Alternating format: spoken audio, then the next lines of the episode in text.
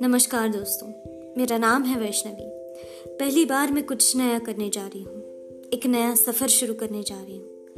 मैं अपनी लिखी कहानियाँ और कविताएँ अपनी किताबों से बाहर ला रही हूँ। ऐसी कहानियाँ जिससे हम कुछ खट्टे मीठे पल फिर से जी सकें।